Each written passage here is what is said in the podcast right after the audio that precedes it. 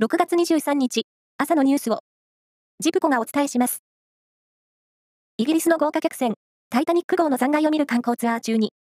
カナダ沖で行方不明になった潜水艇の破片が、海底で見つかったことが分かりました。これは、アメリカ沿岸警備隊が発表したもので、乗員を水圧から守る設備が破損したとみられ、乗っていた5人の生存は、絶望的だとして弔意を表明しました。また、アメリカのメディアによりますと、ツアーの運営会社も全員が死亡したという見方を明らかにしました。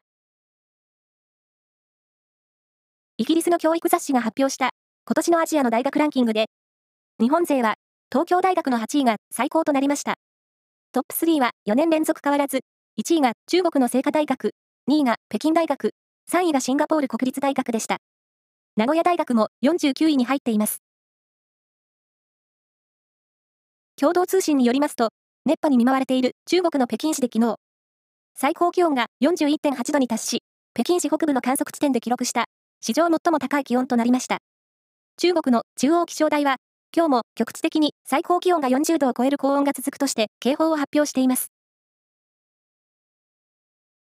プロ野球、セパ交流戦の MVP、最優秀選手に、ホームラン8本、19打点で2冠に輝いた、巨人の岡本和真選手が初めて選出されました。MVP が優勝チーム以外から選ばれるのは、2018年の吉田正尚選手以来、2人目です。広島市の平和記念公園と、アメリカのハワイ州にあるパールハーバー国立記念公園が、姉妹公園の協定を締結することになりました。これは、広島市が明らかにしたもので、戦争の始まりと終焉に関係する公園の提携は、